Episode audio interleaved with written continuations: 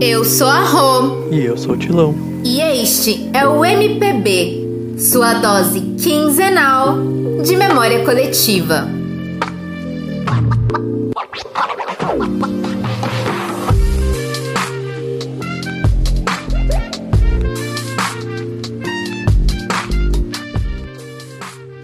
Oi pessoal, oi Rô. Já tava com saudade de aparecer aqui e fofocar com vocês. Na verdade, eu tô super ansioso pelo episódio de hoje, gente. Eu também, Tilão. No hashtag 8, nós vamos para o ringue da memória assistir uma luta pelo passado. Aqui, ao vivo e a cores. É um ao vivo e a cores só que não, porque são só áudios mesmo, né, gente? No dia 18 de maio, completou 133 anos da assinatura da Lei Áurea, o marco legal que extinguiu a escravidão no Brasil. Lei número 3353, de 13 de maio de 1888, declarou extinta a escravidão no Brasil. A princesa imperial, regente em nome da sua majestade, o imperador, o senhor Dom Pedro II, faz saber que todos os súditos do império que a Assembleia Geral decretou e ela sancionou a lei seguinte é declarada extinta desde a data desta lei a escravidão no Brasil. Artigo 2. Revogam-se as disposições em contrário. Não, menina, e, e, olha só, eu paro, vejo essa lei, escuto essa lei e fico encafifado, né? Como é que essa lei tão curtinha, que tem dois parágrafos, que tem dois artigos, na verdade. O primeiro artigo tem, sei lá, o quê? Dez palavras só? Ali, um, dois, três, dez palavras? Como é, que esse, como é que essa lei tão curtinha é capaz de acabar com a escravidão no Brasil, gente? A instituição que foi a mais sólida do Império. Para vocês terem uma dimensão, o Rio de Janeiro teve o maior porto escrava, escravagista do nosso continente, que foi o Cais Valongo, que inclusive em 2017 ele foi declarado pela Unesco como um patrimônio mundial, para que a gente nunca se esqueça do que, de, do que aconteceu lá no porto, né? O Brasil foi o país das Américas que mais recebeu pessoas traficadas. Por aqui, a, terra era tão abundante, tão cheia de riqueza, que, na verdade, para os senhores de engenho medir o, o poder deles, medir o, o quão rico eles eram, eles mediram pelo número de escravos que eles tinham, e não pelas quantidades de, de hectares né, das terras deles. E aí, Rô, te faço uma pergunta depois disso daqui para a gente começar a conversar aqui. Quando a gente fala sobre o fim da escravidão no país, o que, que vem na sua mente? Então, durante muito tempo, principalmente na época do colégio, eu sempre associei o fim da escravidão com a princesa Isabel. Eu imaginava uma princesa toda linda da Disney assinando a Lei Áurea e todos viram felizes para sempre e cantando com os animais, tipo Branca de Neve. É ou não é super história da Disney, gente? Isabel, a libertadora dos escravos. Nossa, é super história da Disney, né? Só falta ali o Tazão branco, malhadinho, do olho azul, na Amazônia Branca Mas... brasileira ali aparecendo e pronto. Filme da Disney total. Totalmente.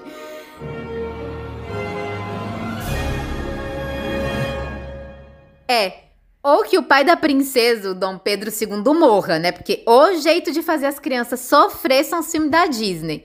Sempre o pai e a mãe morrem. Com o Rei Leão até hoje eu choro. Pai, Vamos! Tem que levantar! Pai! Temos que ir para casa!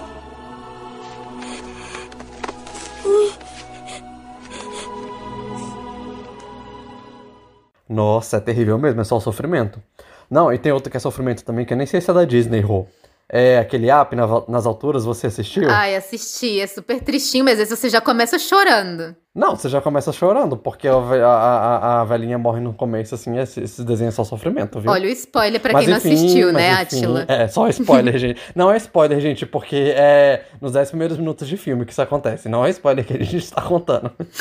mas, enfim, vamos focar na Princesa Isabel, parou de Disney. vamos lá, foca. Todo mundo, gente, a gente. Todo mundo aqui no Brasil, né? A gente associa o fim da escravidão a uma benevolência da coroa, né? A uma bondade da coroa. Mas essa culpa não é necessariamente nossa.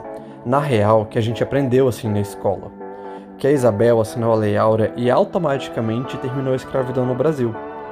Dar o protagonismo a uma princesa bondosa, que libertou os escravos, redentora da sociedade brasileira, a benevolente, a cristã, a branca, era muito conveniente para a coroa portuguesa que estava com seus dias contados.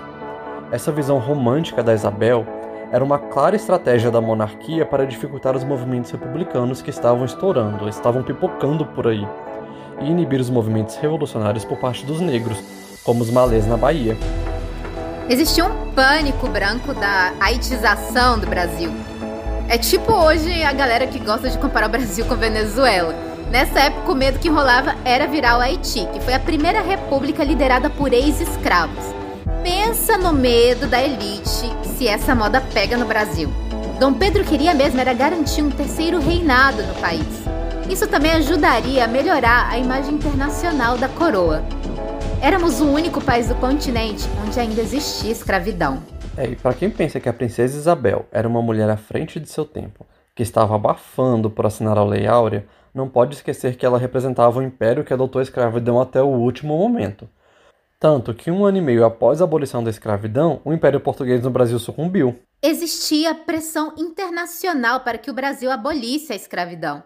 Nosso país já estava bem queimado lá fora. A princesa ficou responsável pelo império em um momento que o país estava pegando fogo. Dom Pedro ficou fora durante um ano e meio e deixou a filha responsável para resolver todos os pepinos da coroa. Ele viajou bem no auge da definição das lutas abolicionistas e dos movimentos republicanos. Quem tem um pai desse, gente, nem precisa de coach ontológico para aprender a superar desafios, sobre resiliência. O tratamento do Dom Pedro foi bruto. É, é tipo isso, oh, Deus me livre, viu? Um pai e, desse, e gente. Século... Não, Deus me credo. é, e, e, e para o Brasil do século XIX e para a República, era muito conveniente manter a memória de uma princesa bela, recatada e do lar como a libertadora dos escravos. A República não tinha o menor interesse em acertar as contas com o passado. A ideia era que os negros se tornassem livres e fim de papo. Vida que segue.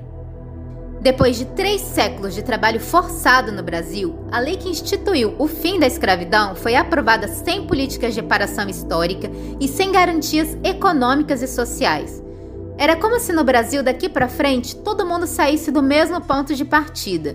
A ideia era olhar para o futuro como se não existisse passado. E como se o presente não fosse suficientemente cruel e a face viva da desigualdade no nosso país. É, e o que a Lei Áurea tinha de pequena, ela tinha de conservadora, viu? É fato que foi a mais popular de um império retrógrado como o português. Foi a última lei da coroa.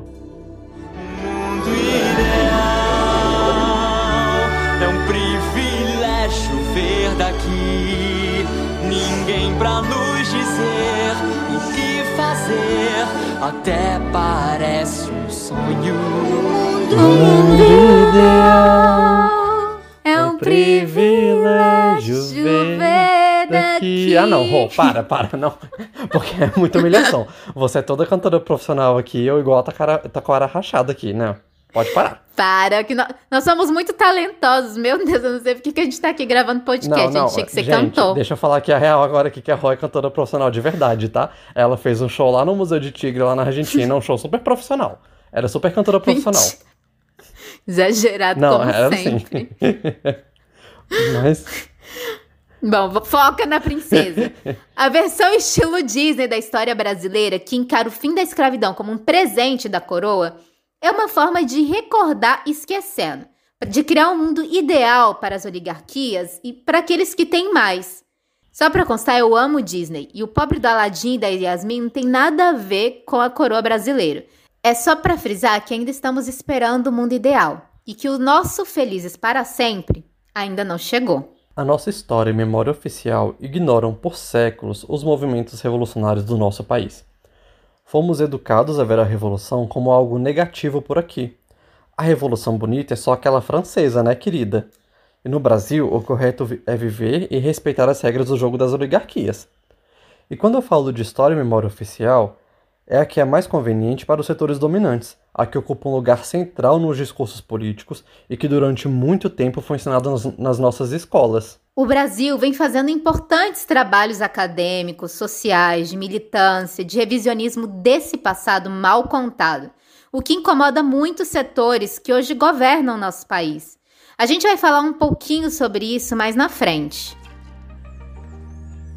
Nossa história é outra. Por aqui você teve protagonismo do movimento negro, tanto de escravizados como de libertos, insurreições, rebeliões coletivas e individuais, fugas em massas, revoluções, resistências que ocorreram durante todo o período da escravidão no Brasil. Muitos negros fugitivos escapavam dos engenhos para os quilombos, que eram verdadeiros acampamentos militares.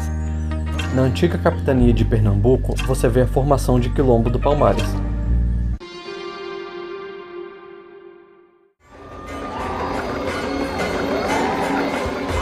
Quilombo e significaria uh, uma espécie de um acampamento militar.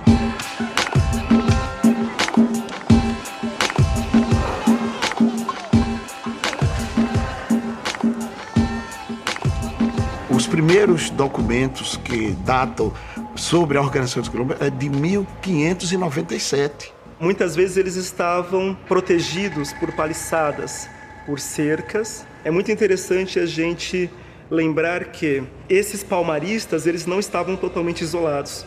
Eles sabiam muito bem o que estava acontecendo nas vilas. E quando havia uma expedição contra Palmares, muitas vezes, antes dessa expedição sair, quando estavam marchando lá, uma coluna de homens contra Palmares, os palmaristas eles já tinham sido avisados uh, de que havia uma expedição para destruir alguns quilombos. Palmares era um conjunto de vários mocambos.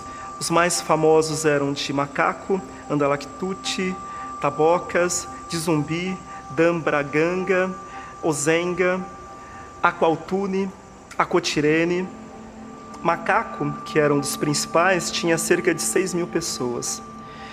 E é interessante a gente comparar com Recife, que por volta de 1650 tinha cerca de 8 mil pessoas. Inclusive, Tilão, a título de curiosidade, você sabia que aqui na Argentina a palavra quilombo é usada para expressar um lugar de desordem, de bagunça? Não, não fazia ideia, Rô, disso daí. A forma que eles usam é altamente racista. E muita gente fala assim, conhecer a sua origem. Um lugar de luta, refúgio resistência não pode ser visto como um lugar de baderna. Oi, galera. Quilombo aqui na Argentina significa bagunça. Bagunça é sinônimo de quilombo. A gente usa para muita coisa. Por exemplo, quando está na rua dirigindo, a rua está um quilombo, a rua está uma bagunça. A casa, quando tem os filhos e fazem todo desastre na casa, também é um quilombo. A casa está um quilombo. A economia pode estar um quilombo também, né? É isso que a gente entende por quilombo: caos, desordem, problema, bagunça. A história da minha vida na Argentina é explicar todos os dias para algum hermano por que quilombo é uma expressão racista.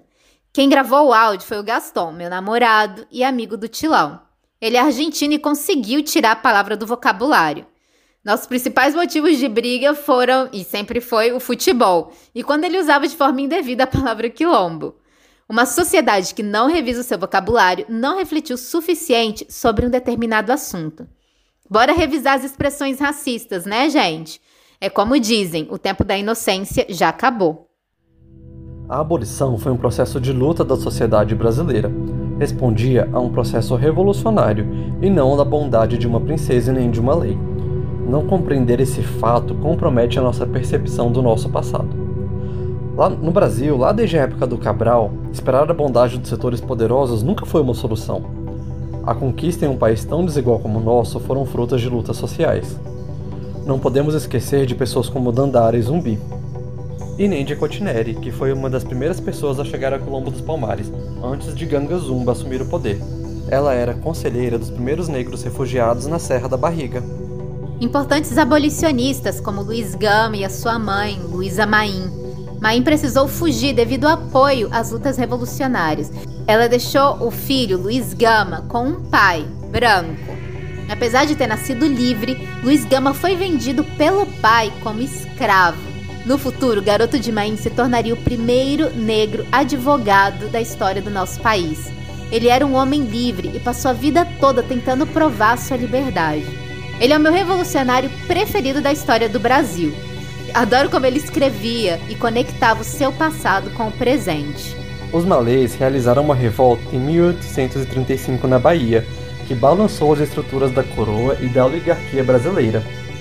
Não é à toa que os baianos tinham a fama de serem rebeldes no Brasil. Eles eram percebidos como uma influência pela luta coletiva e pela liberdade. Eram estigmatizados e fortemente reprimidos. Maria Tomásia, André Rebouças, Dragão do Mar, Maria Firmina dos Reis, Aqualtune, José Piolho, líder do Quilombo do Piolho, Teresa de Benguela, rainha do Quilombo Cariterere, Esperança Garcia, considerada a primeira mulher negra advogada do Piauí. Manuel Congo, líder da maior rebelião de escravos do Vale do Paraíba. E Mariana Crioula, que era conhecida por ser dócil e era considerada uma preta de estimação, mas que, para surpresa dos seus daqueles que, que a escravizavam, se uniu a Manuel Congo e contribuiu para a fuga de mais de 300 escravos. Quem já escutou falar desses personagens? Aqui no MPB queremos fazer episódios para cada um deles. Fala sério, a história não oficial do Brasil é muito mais interessante. Nossa, super mais interessante. Eu adoraria fazer um episódio sobre cada um deles, só. Inclusive, gente, conta aí se vocês queriam escutar mais deles também. Uma das formas de lembrar é esquecer, né, Rô? O Brasil republicano escolheu virar a página da escravidão, domesticar o nosso passado e esquecer das contribuições do nosso povo para a nossa sociedade. A ideia de que todo negro era escravo no Brasil também é muito errada. No século XIX, você tinha negros livres exercendo diferentes ofícios. Já tinham comerciantes, jornalistas, artesãos, escritores, advogados, uma gama de ofícios diferentes. Aqui você tinha uma sociedade negra conformada por escravos e livres negros brasileiros e africanos. O hino da proclamação da República, um ano depois do fim da escravidão, na sua letra já falava: Liberdade, liberdade, abra as asas sobre nós. Nem nós cremos que escravos outrora tenha havido em tão nobre país. No país onde esquecer é a regra, lembrar é um ato de resistência.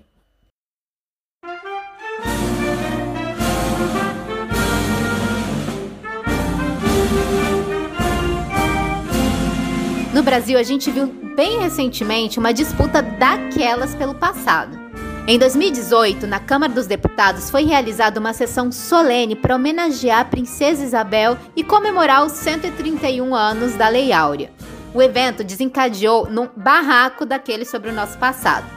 A iniciativa, dá até vontade de rir, foi uma iniciativa do deputado federal Luiz Felipe de Orleans Bragança, que gosta de ser chamado de príncipe por ser descendente direto da coroa portuguesa buscava com o evento reivindicar a memória da princesa Isabel, que na versão dele foi quem acabou com a escravidão no Brasil ao assinar a Lei Áurea. No mundo Disneylândia do príncipe, 13 de maio de 1889 devia ser a data oficial para comemorar o fim da escravidão no Brasil. Ai, gente, não, sério, eu tenho tanta preguiça desse Orleans e Bragança. É, é, é. Eu tô, a gente Se tá controla. gravando aqui, eu tô, a gente tá gravando aqui, eu tô revirando o olho aqui só de falar. Nossa, que preguiça. Mas enfim, será que tem algum outro descendente aí da, do Orleans e Bragança que vai ficar ofendido com a gente? Acho difícil, viu? Estamos de volta com o Todo Céu. E eu recebo agora para um almoço da realeza esse príncipe que nasceu também no Rio de Janeiro, trineto da princesa Isabel, fez mestrado em ciências políticas em Stanford, fez MBA na França, trabalhou em Londres, Nova York e foi eleito deputado federal pelo PSL aqui de São Paulo. Boa tarde, Luiz Felipe de Orleans e Bragança. Obrigado por ter vindo. Muito obrigado, hein? Muito a gente não se vê há quanto tempo? Hein? Acho que dois anos. Dois já, anos, né? né? É, Estamos ficando mais. clássicos. Bom, ah, vou fazer a minha pergunta que fiz aquela vez. Como devo chamá-lo? Alteza, Luiz Felipe ou agora, deputado? Como você quiser, Rony. Obrigado. Como você se sentir melhor. Obrigado, querido. Nossa, super meritocracia, né, gente? Um cara que lutou tanto na vida, né, gente? A cara do Brasil. E humilde, né? Ele falou que o apresentador até poderia chamar ele da forma que ele se sentisse mais confortável. Que amor! Eu queria ter a oportunidade de chamar o, o Bragança da forma que eu me sinto mais confortável. Oh, olha, olha. Lá, se controla que a gente é um podcast family friendly, a gente é recatado e do lar aqui. Ok, vamos quer, controlar. A gente só quer revolucionar, a gente quer revolucionar, mas se controla. Vamos me controlar. O Eduardo Ai. Bolsonaro, né, o filho do presidente, que não perde uma oportunidade de estar do lado errado da história, adorou essa ideia de afrontar o revisionismo histórico que o Brasil vem realizando e que é fruto de memórias rebeldes do movimento negro brasileiro. Uma dessas conquistas, em 2003, durante o governo Lula, o Dia Nacional de Zumbi e da Consciência Negra foi, incluído no calendário escolar. Em 2011, foi oficialmente instituída por lei pela Lei nº 12.519. O dia do assassinato de Zumbi, que na nossa história e memória oficial negou um espaço significativo, virou feriado em aproximadamente mil cidades de todo o país e nos estados de Alagoas, Amazonas, Amapá, Mato Grosso e Rio de Janeiro. É óbvio que o movimento negro não ficou nada feliz com essa iniciativa aí dos deputados homenagearem a princesa Isabel e o 13 de maio. E como nossa especialidade é resistir, o movimento negro foi para as ruas na época e mostrou sua voz na Câmara dos Deputados. Para o movimento, a iniciativa do Eduardo Bolsonaro e do Bragança é uma forma de violentar nossa história e a luta do povo negro e nossos líderes revolucionários. É sustentar um mito histórico de uma coroa e uma princesa bondosa, um mito histórico é uma falsa percepção do passado que é produzida com tanta força e durante tanto tempo que ela se torna uma verdade absoluta. E representando os ideais do povo negro na Câmara, nós tivemos a Talíria Petrona.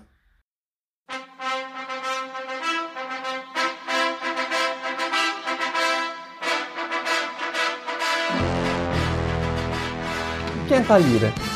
Talíria é uma mulher negra, feminista, historiadora, professora e parte dos historiadores que reivindicam o protagonismo do povo negro na história.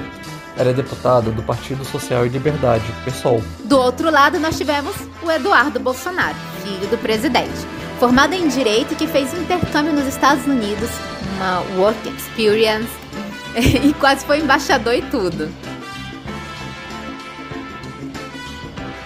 Bora combinar que não vão pro ringue pessoas com interesses e vivências, compromissos sociais, acadêmicos, ideológicos iguais, né? São bem diferentes.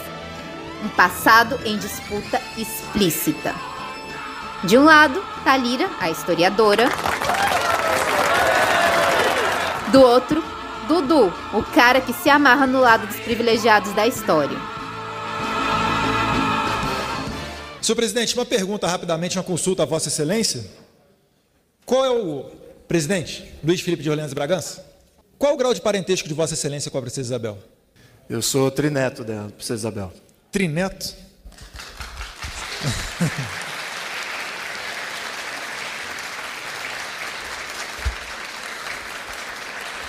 Certamente motivo de orgulho. Isabel, Cristina, Leopoldina, Augusta, Micaela, Gabriela, Rafaela, Gonzaga, de Bourbon e Bragança. Veja que esse, esses nomes extensos são uma tradição né, da família real, filha de Dom Pedro II, mais conhecida como Princesa Isabel. Foi uma das figuras femininas mais importantes da história do Brasil. Imagine isso, lá naquele tempo, no século XIX.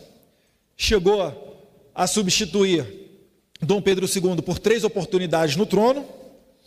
E em 1860, falando um pouquinho aqui brevemente da sua história, né? Com apenas 14 anos de idade, estipulava a constituição do país e emprestou o juramento como herdeira do trono, que afirmava, abre aspas, manter a religião católica, observar a constituição política do país e ser obediente às leis e ao imperador. Eu peço uma atenção aqui, porque talvez tenha sido a religião católica que tenha trazido a ela esse senso de bondade, esse senso, prezado padre, de amor ao próximo e de pensar nas pessoas mais necessitadas e também na escravidão vivida naquele momento. Ou seja, era uma pessoa à frente do seu tempo e em que pese tanta resistência, assinou não só a Lei Áurea, como também a Lei do Ventre Livre, no resto do discurso do filho 02, ele fala que a princesa renunciou ao trono pela liberdade dos escravos, já que na cabeça dele a Lei Áurea veio acompanhado de um golpe de Estado que estabeleceu o sistema republicano no Brasil.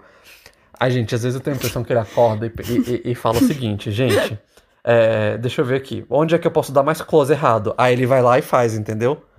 Eu, eu tenho essa impressão, assim, eu tenho essa sensação. Eu também, é tipo Nossa. isso. Eu tenho essa sensação que se dependesse dele, o Brasil seria uma monarquia escravocrata até hoje, inclusive. O deputado termina o discurso falando sobre o racismo inverso, gente. Ele fala que a princesa Isabel sofre racismo inverso. Ai, não, porque ela é, é porque ela é uma princesa ela é uma, e ela é uma princesa branca. Ai, gente, não. Para, sabe, para, difícil, sabe aquelas né? pessoas né? Que falam assim, ai, eu sou muito bonita e sofro preconceito? É tipo isso. Acho que é, é, é, a mesma coisa. Eu sofro aí. preconceito porque meu olho é verde. É, ai, eu sofro preconceito porque meu olho é verde, exatamente. Ai, eu so, sofro preconceito porque eu sou paniquete. Não. Exato. Não, é, é, é isso, gente, esse, esse, esse áudio. Mas enfim, eu fico aqui indignado. Essa semana eu vi um meme que falava que, que se minha mãe fosse a princesa Isabel, ela falaria: Isabel, minha filha, você não fez mais que a sua obrigação assinando a Lei Áurea. Levanta e vai lavar os pratos e o banheiro também. A gente poderia passar o episódio todo falando do show de ignorância histórica do deputado Bolsonaro, que é bem da vibe imperial, de lembrar esquecendo. Como um dos últimos países do mundo a abolir a escravidão, pode descrever a princesa Isabel como uma mulher à frente do seu tempo. Mas a gente deixa a Talíria contar isso para vocês.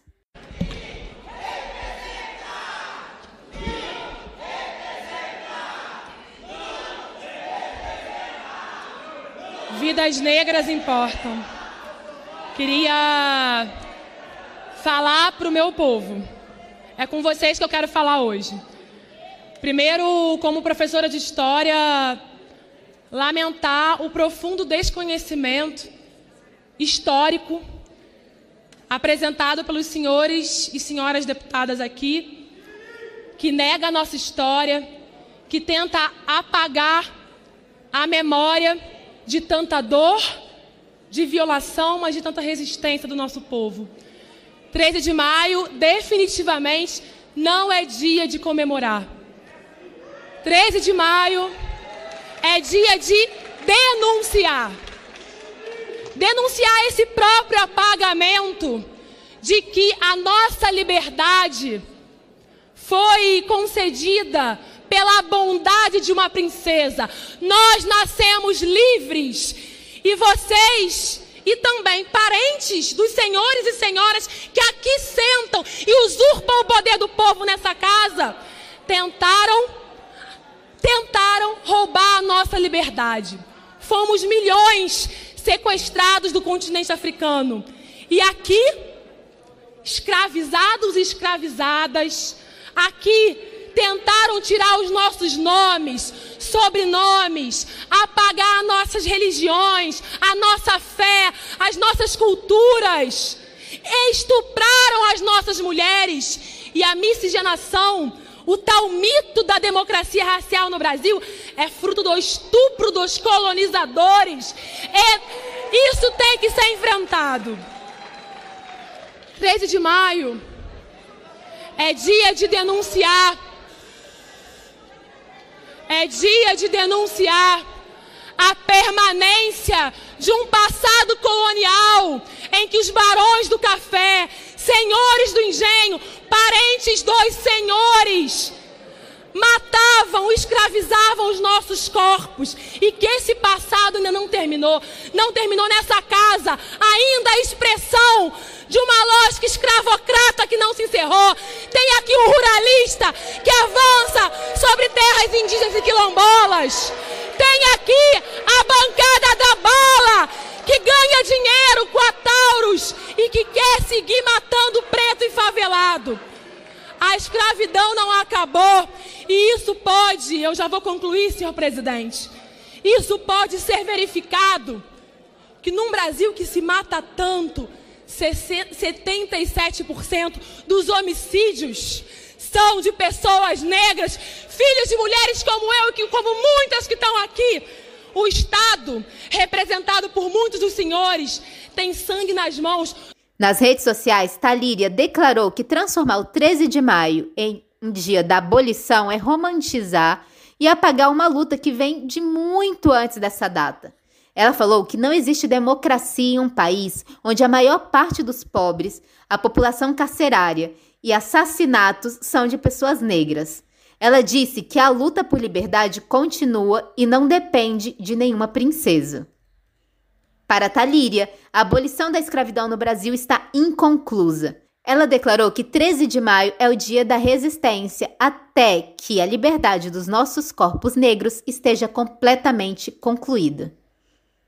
No dia 13 de maio deste ano, ocorreram manifestações em distintas cidades do Brasil, com o emblema 13 de maio é dia de luta. Nem bala, nem fome, nem Covid. O povo negro quer viver. O Brasil é um claro exemplo de luta explícita por memórias. Existe uma constante luta entre as memórias que foram sufocadas versus as memórias oficiais, memórias excluídas versus uma memória republicana que romantiza o passado colonial. A memória do povo negro no Brasil sofreu e sofre até hoje todo tipo de violência. Mesmo sendo excluída, ela resiste por meio de datas comemorativas, como o Dia da Consciência Negra, resiste por meio de cultura, resiste por meio de gastronomia, da arte, da música, é a identidade que faz o Brasil. Ela é a identidade do Brasil. E, gente, pensando em memórias construídas a partir da resistência, o primeiro que vem na minha cabeça são duas escolas de samba do Carnaval do Rio de Janeiro que deram um show de memória coletiva. O Paraíso, do Tuiuti, em 2018, e a Mangueira, em 2019 resgatando personagens excluídos durante muito tempo da memória oficial. O Paraíso do Tuiuti, que se autodenomina como Quilombo da Favela, uma escola de samba da sede do bairro de São Cristóvão, na zona norte do Rio de Janeiro, em 2018, tanto como as fantasias como seu samba enredo, reconstituiu o passado do povo negro, mostrando por meio da cultura a necessidade da memória para ter acesso à justiça, a escola que buscou vincular o presente com o passado e foi vice-campeã no grupo especial do Carnaval do Rio de Janeiro de 2018 com samba enredo Meu Deus, meu Deus, está extinta a escravidão?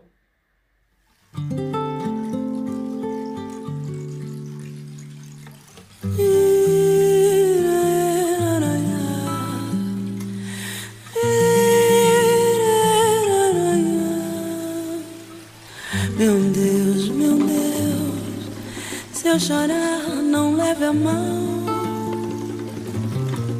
pela luz do candeeiro. Liberte o cativeiro social, meu Deus. Meu Deus, meu Deus, se eu chorar, não leve a mão pela luz do candeeiro. Liberte o cativeiro social. Não sou escravo de nenhum senhor, meu paraíso. É meu bastião, meu tuiuti, o quilombo da favela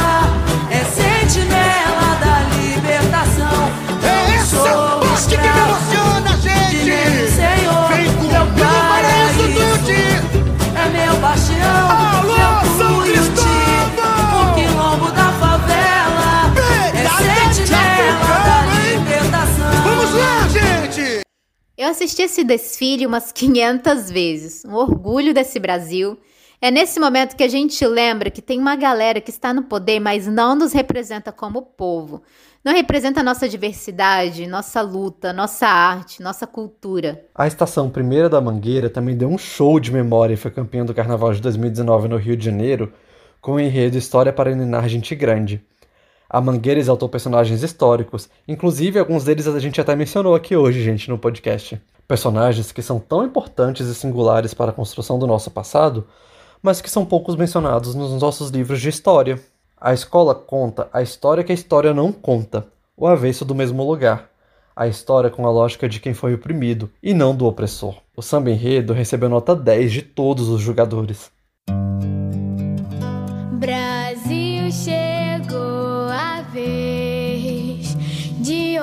ouvir as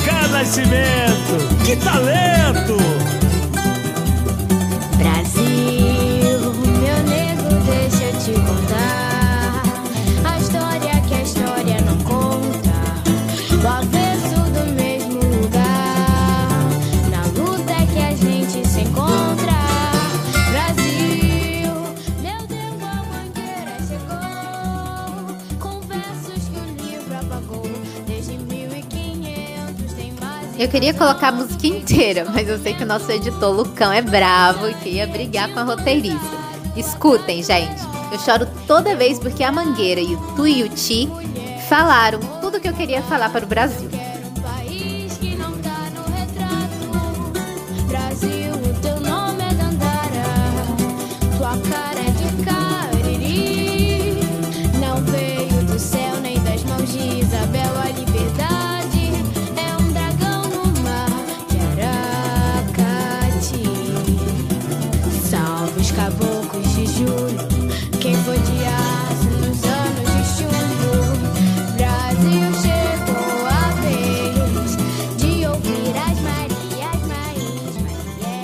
Semana, enquanto escrevi esse roteiro, eu fui surpreendida com a notícia de que o Nelson Sargento, um dos maiores sambistas da nossa história e símbolo da Mangueira, foi mais uma vítima da Covid.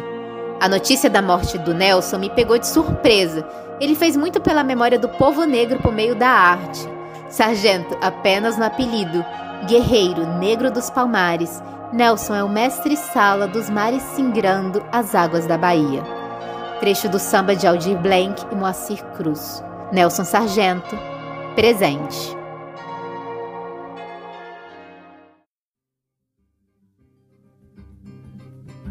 A gente tá quase acabando aqui, gente, mas antes daquela tradicional ficha técnica do episódio, queremos recomendar o documentário Guerras no Brasil, que tá lá no YouTube e a gente já falou dele também em outro episódio. E a fantástica série O Plano, do podcast História Preta. Também recomendamos o nosso episódio 1, onde a gente explica os- uns aspectos bem conceituais para entender de maneira fácil o que é memória social e como ela é construída. E claro, assistam também esses desfiles que a gente falou e escutem o Sambas Enredo. Livro, a gente recomenda Lições de Resistência, baseado nos artigos de Luiz Gama na imprensa de São Paulo e editado por Lígia Fonseca Ferreira. E quem quiser mais recomendações também, pergunta lá pra gente. E podem também sugerir recomendações também de livros, filmes, músicas, outros podcasts também, a gente adora.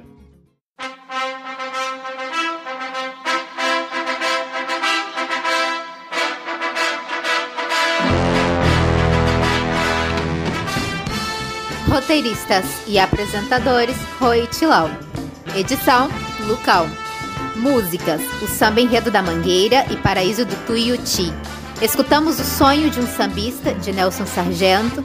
A música de abertura dos filmes da Disney, The A of Tiger. Ai, gente, peraí. Deixa, deixa eu abrir um parênteses aqui. A, a, quando eu tava procurando essa música no YouTube pra colocar no episódio, ela, ela jogou lá no YouTube. Tan, tan, tan, tan, tan, tan. Ele adora me humilhar, esse Átila. Eu mereço mesmo. Estamos escutando a trilha sonora do filme Rock Balboa. Segue a gente no Insta. Estamos querendo armar uma comunidade para discutir os temas que falamos por aqui. Mandem sugestões, participem. Adoramos receber os comentários de vocês. Áudios e reportagens, Poder 360 e trechos do documentário Guerras do Brasil. Um beijo para todos e a todas e para todas. Até a próxima. Beijo pra todos. Até mais, gente.